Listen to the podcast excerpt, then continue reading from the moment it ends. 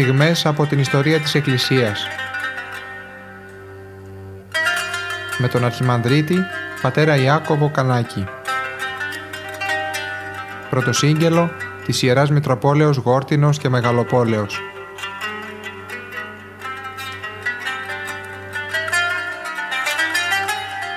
Αγαπητοί ακροατές χαίρετε.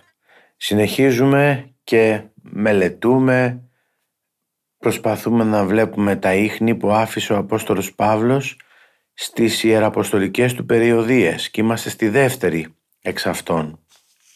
Έχουμε ήδη αναφερθεί στον Λουκά, τον πολύ πιστό και αγαπητό του συνεργάτη. Και προχωράμε λίγο παρακάτω.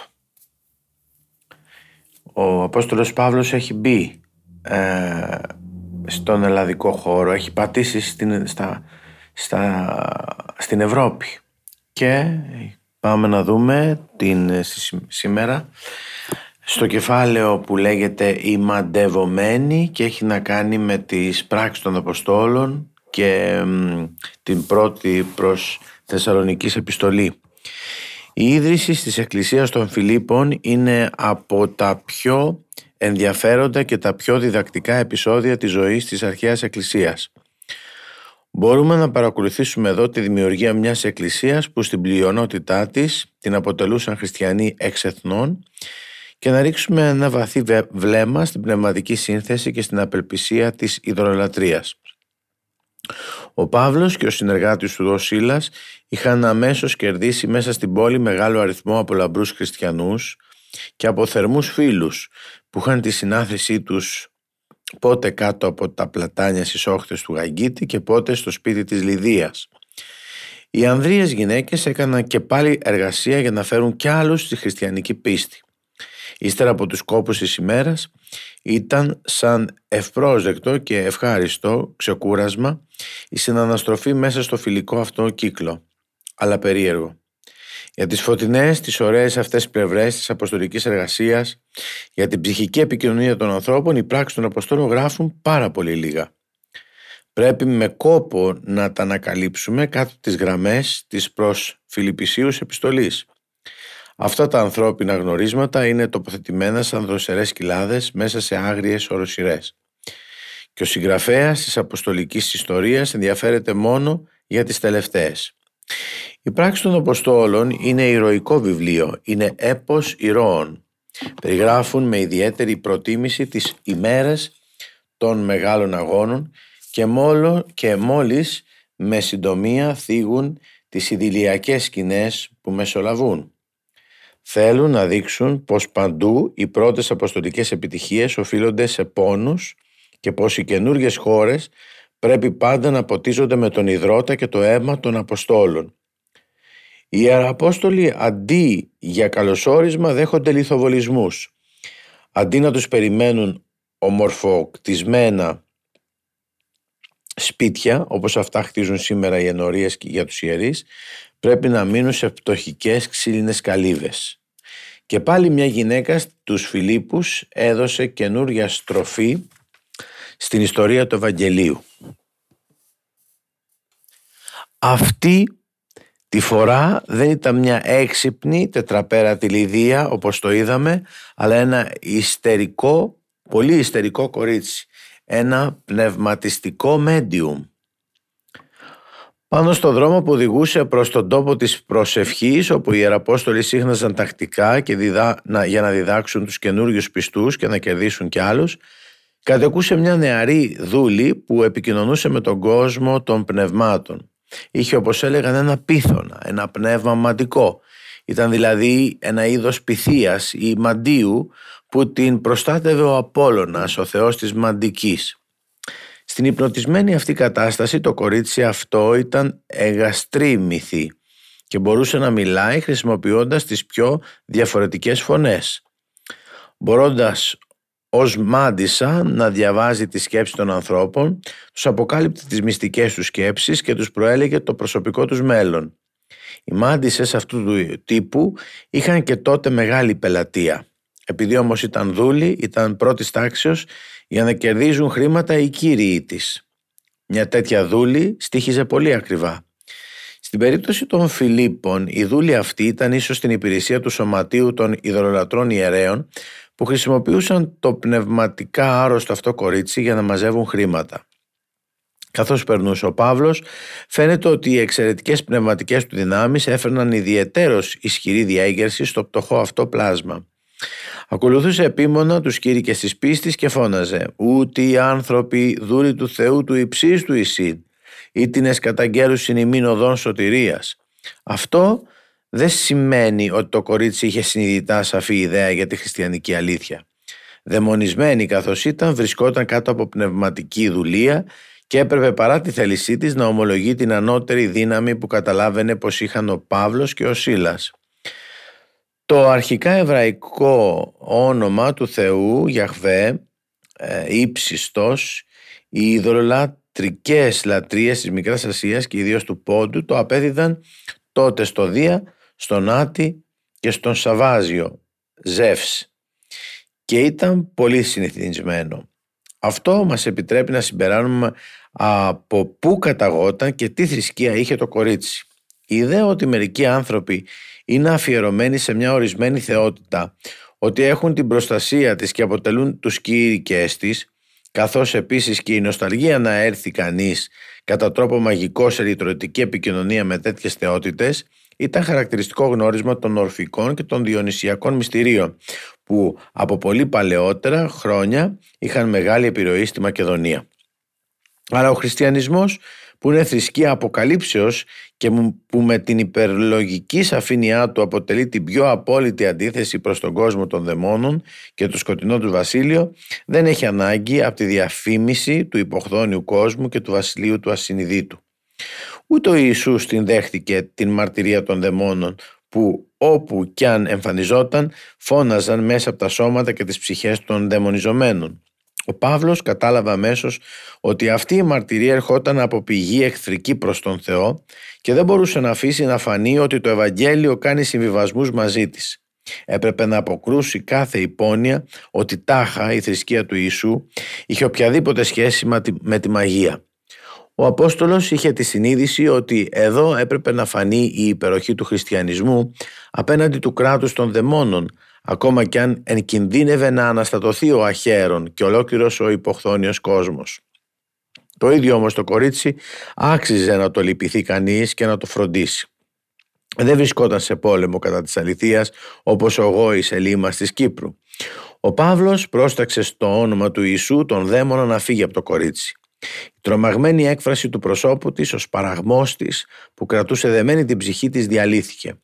Το κορίτσι αισθανόταν σαν από μακριά να ξαναγύριζε η δύναμη του λογικού της και η ελευθερία της θέλησής της. Η γλυκιά δύναμη του Χριστού έμπαινε μέσα τώρα στη διάθεσή της και η Αγία δύναμη του Πνεύματος της γέμιζε τα μάτια με δάκρυα ευγνωμοσύνης για αυτούς που την έσωσαν. Της φαινόταν σαν να την γλίτωναν από τα νύχια μιας καταχθόνιας δυνάμεως, σαν να ξαναγύριζε στον εαυτό της.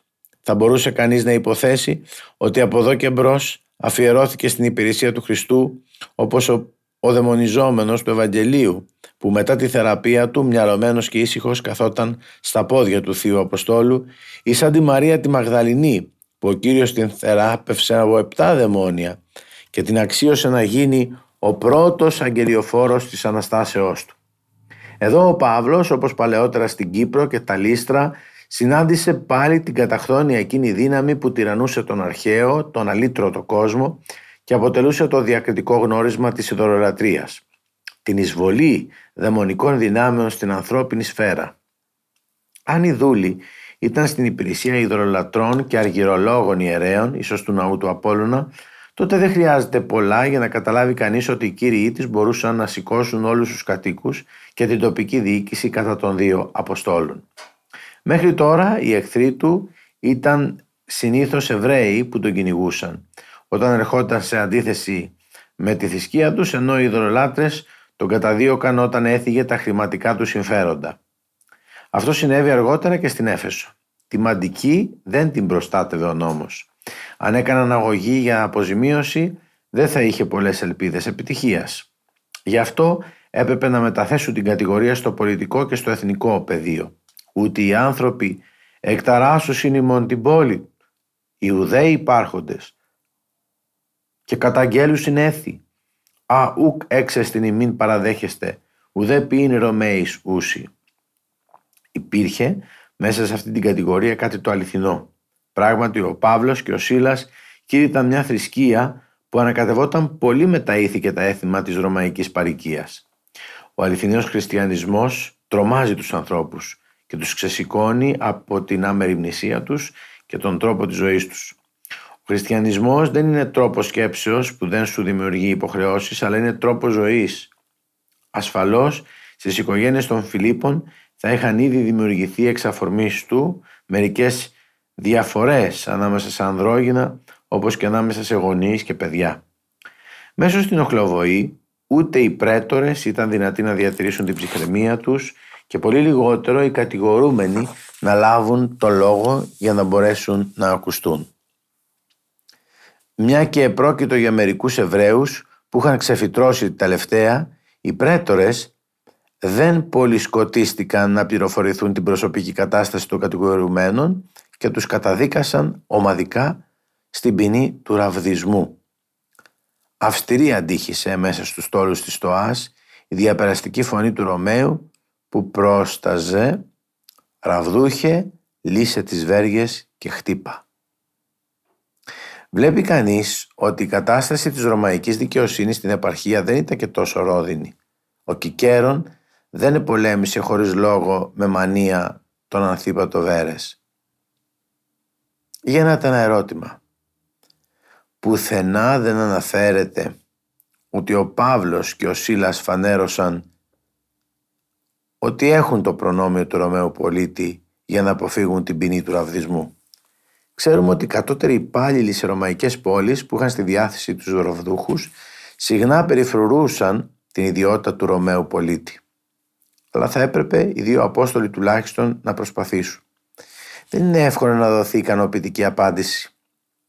Θα μπορούσε ίσως κανείς να πει ότι μέσα στην οχλαγωγία θα ήταν άσκοπο. Από το χωρίο των πράξεων των Αποστόλων 1637 βγαίνει το συμπέρασμα ότι δεν τους έδωσαν το λόγο για να υπερασπιστούν τον εαυτό τους. Ή μήπως ο Παύλος και ο Σίλας δεν ήταν πολύ ευαίσθητοι βλέποντας να προβάλλονται τα αριστοκρατικά συσσαγωγικά αισθήματα της ανθρώπινης τιμής. Ποιος θα μπορούσε να ισχυριστεί κάτι τέτοιο για έναν άνθρωπο που από συνέστηση της τιμής ποτέ του δεν θέλησε να δεχτεί ελεημοσύνη για τον εαυτό του. Εδώ φαίνεται ότι τα ανθρώπινα μέτρα μας δεν μπορούν να έχουν εφαρμογή αν δεν λάβουμε υπόψη μας τον θείο παράγοντα. Ο Παύλος επικαλείται την ιδιότητά του ως Ρωμαίου πολίτη μόνο όταν το νομίζει πρόσφορο για την υπόθεση του Ευαγγελίου. Και εδώ κέρδος για το Ευαγγέλιο θα ήταν αυτή η αιματερή θυσία που οι κήρυκές του καλούνται να προσφέρουν. Γιατί με την παράνομη αυτή ενέργεια χωρίς να προηγηθεί ανάκριση η Ρωμαϊκή Αρχή σύμφωνα με το Βαλέριο νόμο ήταν ένοχη για βαριά παράβαση. Ο Παύλος είχε πια τη Ρωμαϊκή Αρχή στο χέρι, έτσι που θα ήταν υποχρεωμένη να προσέχει από εδώ και μπρος τους οπαδούς του. Έτσι εξηγείται και η αγωνία των αρχόντων την άλλη μέρα. Ο κόσμος όπου ζούσε ο Απόστολος ήταν σκληρός και αργότερα στην προς επιστολή ως χαρακτηριστικό της ιδωλολατρίας υπογραμμίζει αυτό ακριβώς, την έλλειψη αγάπης και καρδιάς. Πράγματι, ο αρχαίος κόσμος κατεστράφει από έλλειψη αγάπης. Αυτός ο κόσμος μπορούσε να υπερνικηθεί μόνο με την υπέρτατη εκδήλωση της αγάπης που εκδηλώνεται στο μαρτύριο. Ο Παύλος δεν ήταν ο άνθρωπος που απλώς στη σκέψη του έπαιζε με την ιδέα του μαρτυρίου, όπως κάθε σχεδόν άνθρωπος, για να κάνει ύστερα ό,τι μπορεί για να το αποτρέψει. Και προς την κατεύθυνση αυτή ο Παύλος ήταν μεγάλος ρεαλιστής. Με τα εξαιρετικά του κατορθώματα της σωματικής αντοχής είχε ετοιμαστεί για το μαρτύριο. Εν κόπης περισσότερος, εν πληγές υπερβαλλόντος, εν φυλακές περισσότερος, εν θανάτης πολλάκης. Υπό Ιουδαίων πεντάκις τεσσαράκοντα παραμίαν έλαβον, τρεις εραβδίστην, θα μας πει στη δεύτερη προς Κορινθίους.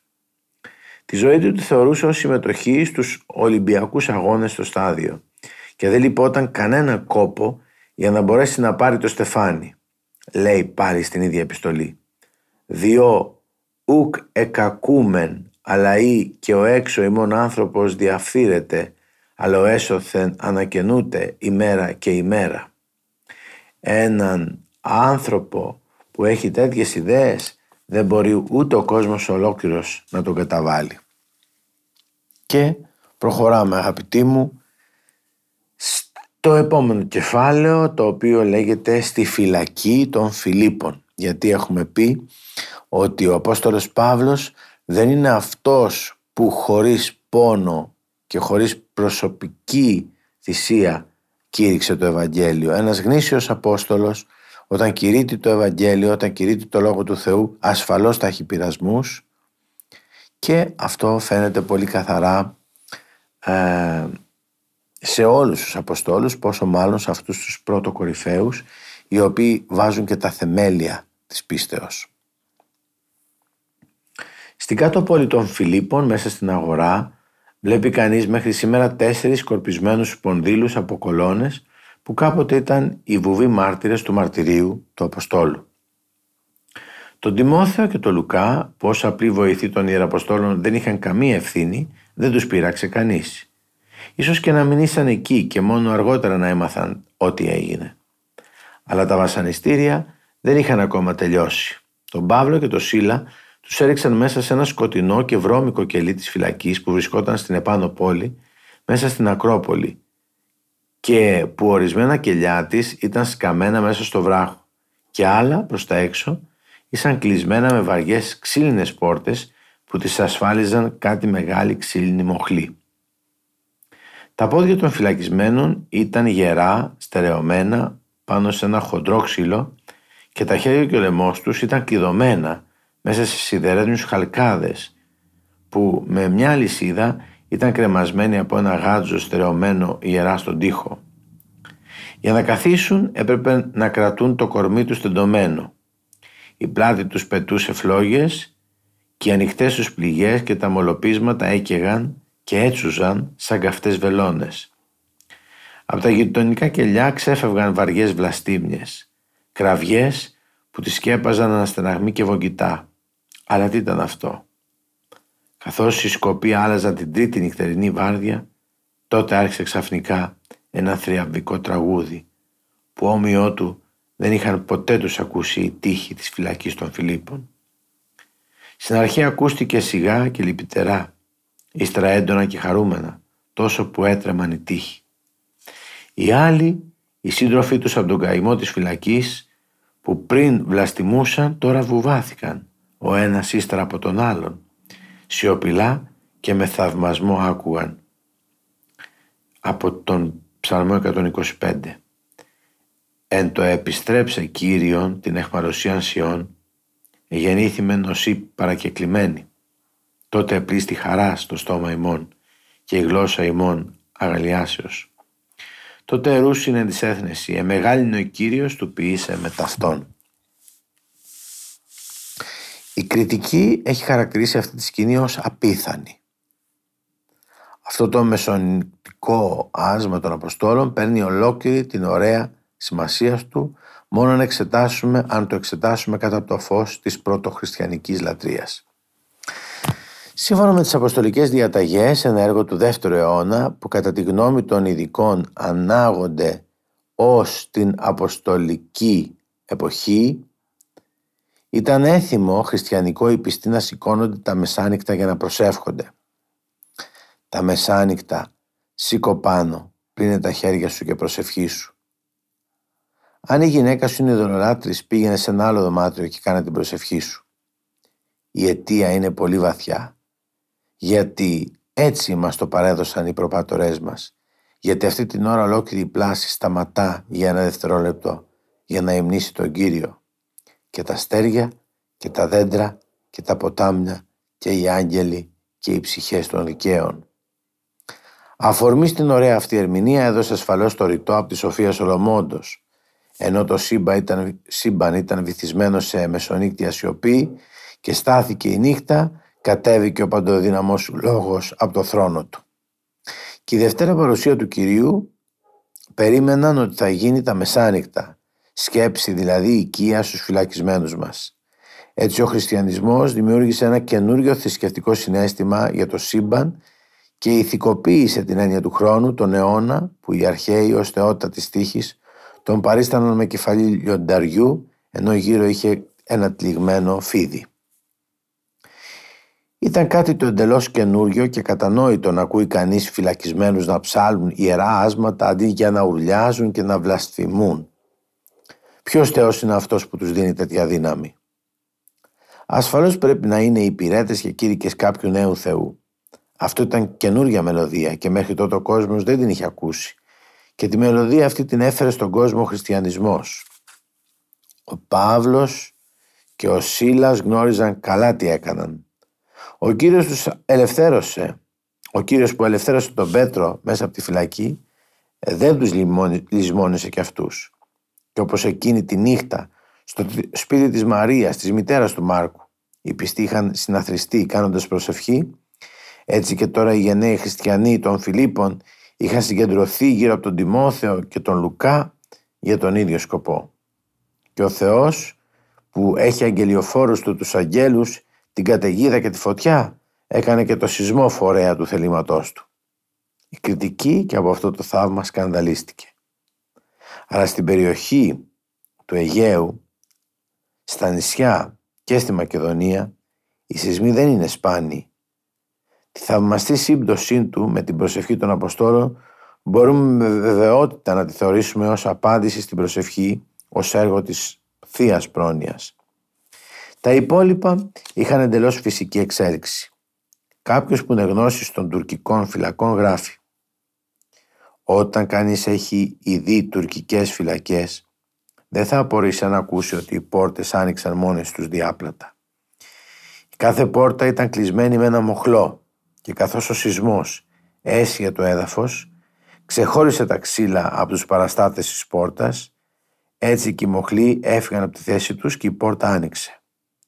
Οι αλυσίδες και τα ξύλα που ήσαν δεμένοι κατάδικοι ξεκόλλησαν από τον τοίχο που σύστησε τόσο που άρχισαν ολόκληρες χαραμάδες να χάσκουν ανάμεσα στις πέτρες.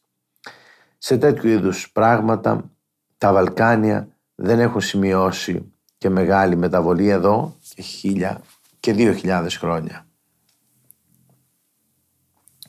Ο ψυχικός κλονισμός, ύστερα από ένα δυνατό σεισμό, είναι γνωστός. Στην αρχή είναι κανείς σαν σαστισμένος περιμένοντας καινούργια δόνηση. Ο Παύλος και ο Σίλας που είδαν το σεισμό ως απάντηση του Κυρίου στην προσευχή τους σηκώθηκαν επάνω και από το πίσω μέρος της φυλακής που ήταν κλεισμένη προχώρησαν προς το πιο ευρύχωρο μέρος, το εμπρός μέρος, όπου οι άλλοι φυλακισμένοι είτε δεν ήσαν πια δεμένοι, ήταν βοηθούσαν και τους υπόλοιπους να λυθούν από τις αλυσίδες και τα ξύλα. Καθησύχασαν τους φυλακισμένους και δεν τους άφησαν να επιχειρήσουν να αποδράσουν.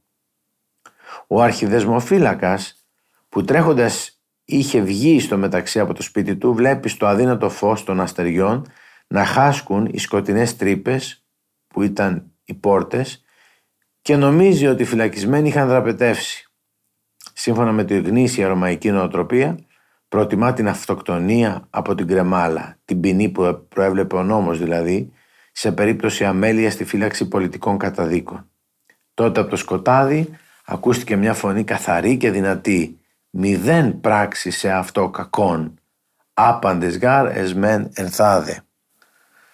Να μην κάνει κακό, να μην κάνει κακό στον εαυτό του, γιατί ήταν όλοι εκεί παρόντες.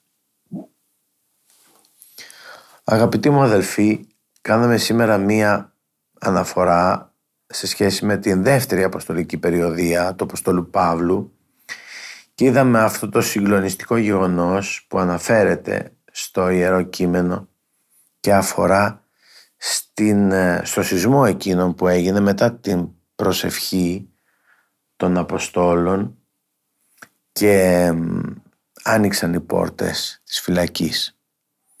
Αυτά είναι θαυμαστά πράγματα τα οποία δόξα τω Θεώ δεν μας απέκρυψαν αντίθετα τα βλέπουμε, τα συναντάμε, τα μελετάμε και χαιρόμαστε που και είμαστε, και είμαστε βέβαιοι όλοι ότι αν για τον καθένα μας ο Θεός δίνει κάποια επέμβαση όταν χρειαζόμαστε, θεία επέμβαση υπάρχει, πόσο μάλλον σε αυτούς τους ανθρώπους ψυχή και σώματι και με πολλούς, με πολλούς σκόπους δόθηκαν στη διάδοση του Ευαγγελίου. Θα συνεχίσουμε όμως την άλλη φορά να δούμε την συνέχεια από την φυλάξη αυτή στην πόλη των Φιλίππων.